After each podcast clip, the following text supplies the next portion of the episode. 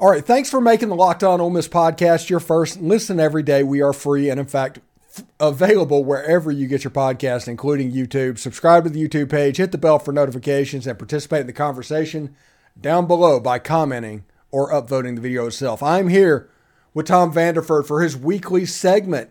We got some rumors to talk about. We got some transfer portal to talk about. We we got we got stuff. I guess we could say, Tom. Yeah, definitely. Yeah, the main thing, the first thing I want to talk about, because it's now starting to get on the Alabama boards. Now, if it was just on the Ole Miss boards, they've done that before. Pete Golding is kind of, anytime something comes up, he's like a magic bullet that just shows up randomly on Ole Miss boards. But, so you don't need to pay attention to it until it shows up other places. It's starting to pop up on Alabama boards, and the rumor is Pete Golding to Ole Miss as co DC, DC. I don't know exactly what it will be, but personally, I think if that goes through and it works out, that's a good hire for Ole Miss. What do you think, Tom? I think it's I think it's good for recruiting. Hmm. Um, it, it I, if I remember correctly, he was a linebackers coach. Hmm. Uh, so I don't know what that says about Mo Crum. Uh, but I would have no problem with him uh, joining the defensive staff. I know that a lot of the Alabama people I know are not happy with him, but that's because they used to have Kirby Smart, like you said today. Mm-hmm. It's you know, you you've got to look and you've got to look at the talent. You know, the the defensive talent has been going to Georgia since Kirby went to Georgia. So uh, I, I think it'll be good for us. I think it'll be good recruiting wise. I think maybe he brings some folks with him as far as some players maybe in the portal or just players that he was recruiting that you know Alabama doesn't have room for or whatever. Um, so that that's always positive. Um, but I don't know if he's a great on the field coach. I know a few years back we almost hired him as, or we, well, there were rumors that we were going to hire him uh, at Ole Miss uh, as the head coach. Uh, and supposedly his wife or somebody has some some they have some connections to the university, but uh, I'm willing to give the guy a shot. I'm willing to give the guy a shot. Now, I think you'd be a perfect hire, a good hire for a defensive coordinator. But the reason I say that people shouldn't listen to this rumor is because there are fan bases that because they're friends with somebody or because they know somebody, they will push that person because they care more about, I call it collecting coaches than the actual results on the field necessarily. So honestly, there's a group of people that probably would have hired Pete Golding as a head coach just so the head coach could be their friend. Um, but yeah, so they could have access. Yeah, so they can have access to him and things like that. And there's it makes no sense. It's absolutely ridiculous. But there are people in Oxford that absolutely do that way. Whenever I was at Ole Miss, I had a low level job, and about seven people even knew who I was. But I was stalked around Walmart. I was stalked around Kroger. Um, people just wanting to come up and talk to and and it, it was uncomfortable the way that some of these people try to do this. And I mean, I think that is the reason you need to look for outside sources for things about Pete Golding because there are some people that genuinely would just, they want their friend um, in Oxford. Right. Yeah. And I, I can see that. I can see that. Um, I, I really am, am, am I guess anxious isn't the best word. I, I, I would just like to see, you know, what changes he's going to make. Of course, me personally, I'm the kind of guy that wants everything to happen right away. And I've got to get used to Lane Kiffin. He takes his sweet time. He takes his time, whether he's hiring an assistant coach or whether he's uh, in the portal, whatever the case is you know, the, the one of one of the quarterbacks that's coming in this weekend uh, just just came into the portal. Mm-hmm. You know the the Purdue kid. So I think I think we just need to just stand back and just watch it unfold. I think Lane knows he needs a blocking tight end. I think Lane knows that it wouldn't hurt to get somebody that has had a college career of snapping the football and the shotgun formation. Uh, you know, I, I, I, I think the guy knows what he wants. He's just not, he's very tight lipped and close vested. And that drives people in Oxford crazy because they want the old days of Yancey talking about people looking good on the hoof and you know breakfast at the to beacon. the parties at the library Yeah. right hmm yeah and and and he's he's not that guy man. He's not that you know every other coaching staff kind of lets stuff like that happen but this guy he just locks it down. And and he should because he's had bad experiences with people letting too much into what he does. Now, exactly there can be Exactly. negatives to that, and the Auburn situation that happened at the end of November is probably an example of that. But that's better than the alternative where Paul Finebaum called him the Miley Cyrus of college football, and just everybody liked to pal on him.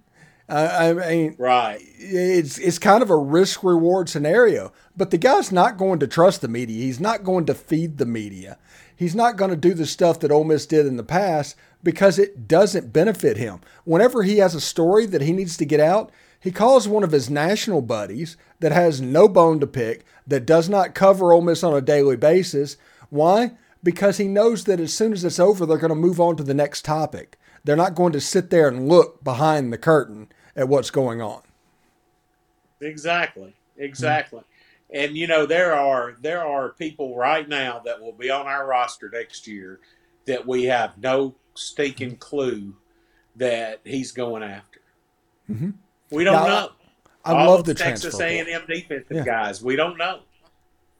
Yeah, I love it. And I tell people I tell people all the time that whenever you hear a name, you can take with about 50% certainty that it might may or may not happen. You just don't know. You just hear a name. Right. And it could go away and they could go do something else and there's about 50 different reasons for it to happen. It could have been absolutely true that they were coming and it could be absolutely true that they were leaving. And it, it's it's just so fun. I love the chaos of the transfer portal it's becoming my favorite time of year because of all the uncertainty and you just have a whole bunch of people stating things with facts with certainty that there's just no chance of it coming true and that is pretty funny they're they're talking about Mike Wright and that happened for like 3 days and then they found out that um, Brady Allen was visiting from Purdue and they're like okay they'll talk about that for a couple of days and then I assume that Tristan Deb Jebbia is going to pop up that list at some point.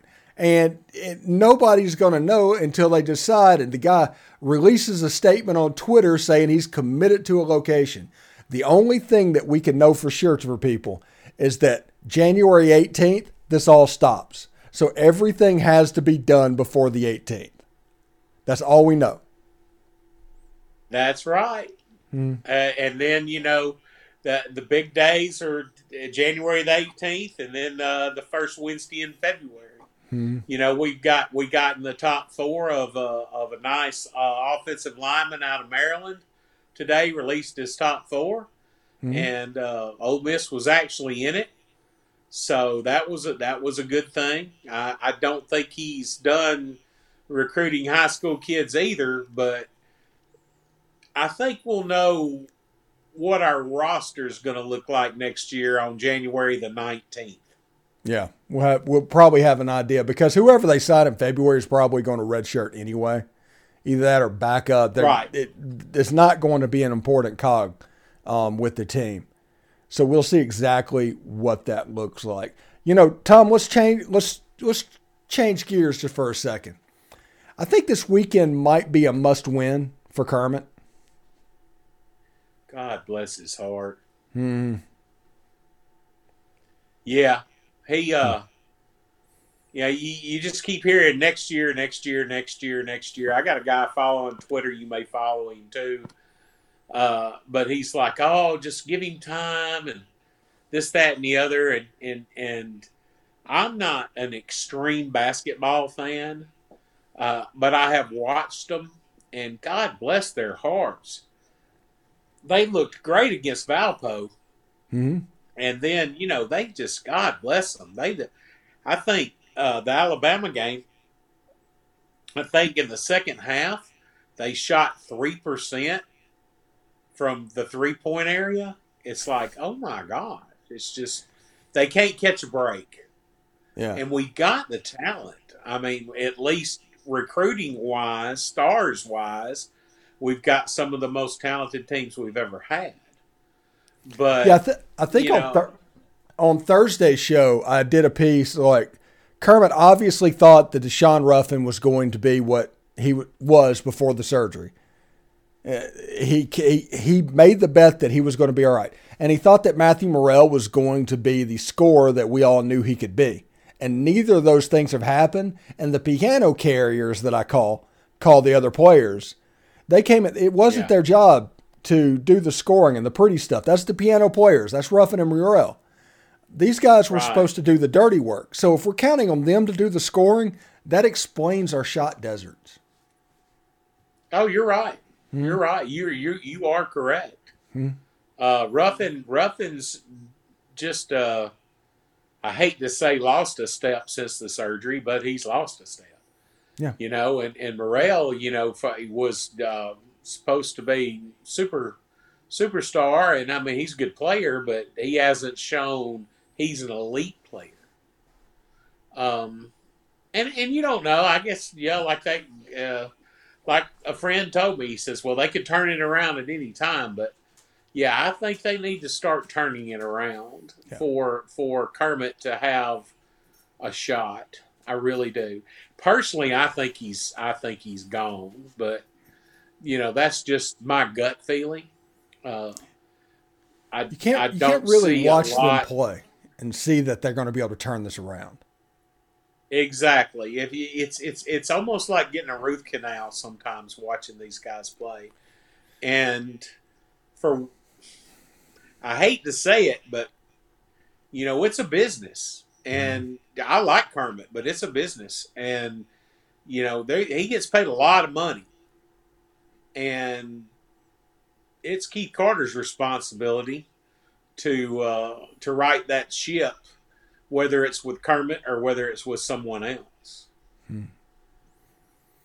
Yeah, uh, absolutely right there. Uh, anything else you would like to add? Just that for everybody that I see on the internet, just chill out. Wait till the 19th of January. Wait and see what's going on. You know, and uh, I, I think that Lane is proactively looking for some replacements, not just a replacement, but some replacement slash additions in the coaching staff. And I think that the whole group is just uh, scouring the transfer portal as much as they can. I have no doubt in my mind next year we'll have the big tight end. I don't know where that guy is from. I, I have no idea. I just know that we'll have the guy. You know, there's a good chance that we'll get Dion Smith. You know, he'll probably be a spring transfer, but my goodness, I just amazing. Uh, the back, running back, quarterback, uh, receivers, you know, so it's it's it's promising. Uh, Suntarine Perkins, oh my gosh, Hmm. he's going to play, dude. Yeah, He is going to play. And uh, Ayden Williams, I think, is going to play. I Now, think I could be I wrong. three or four of them are going to play. I think Keezer Criscano is going to play. Oh, I think so too. I definitely think Reescano's going to play. With our depth at running back, yeah, I definitely think he's going to play. Um, so it's it's going to be extremely interesting. Now, one other thing I want to talk about real quick. What do you think about the buzz about uh, Briles, Kendall Briles, and State. Uh, I think that that would be terrible for Will Rogers. I think Will Rogers is too oh, nice. do Of, too. yeah, too nice of a kid to. I mean, it, I think it's more likely that Steve Spurrier Jr. becomes the offensive coordinator than our um than Kendall Briles. Yeah, I you know at last year at one point, uh, I I was even saying I wouldn't mind having Kendall Briles or this past season we, but you know I, it's the nuance. You know, is it Weis? Is it Lane? You know, uh, what you know? I just our our offense didn't click at some points this year. You know, in the state game, it looked like we were running the same four plays over and over. Yeah. Yeah, Um, whenever something good happens, it's Lane. When something bad happens, it's Weis. You, you, that, that's common sense, Tom. Yeah, there you go. There you go. So, I don't, I don't know. I, uh, we'll, we'll see exactly how it goes. I expect I'm that the to make offense. a prediction. go ahead. I'm going to make a prediction and say that Charlie Weis Jr. will be our offensive coordinator in 2023. I, I would agree with that because Lane's the guy anyway. All Charlie Weis is up there because it's, he's got a photographic memory. He remembers what coverages were. He can recall quickly what the team is doing against certain coverages. That that's the reason Weis has this job. Every, everybody needs to look at Lane for offensive. Now, I think the offense can look more like it did in 2021 or 2020. If you go back to when Charlie Weis Jr. and Lane Kiffin was at FAU, that's when Harrison Bryant over the middle of the field was doing all sorts of work. So it's not really Right. locked into this offense. They they, they can evolve it. I think so, and I think yeah, people need to realize that the uh, maturation from year one to year two for Jackson Dart is going to be huge.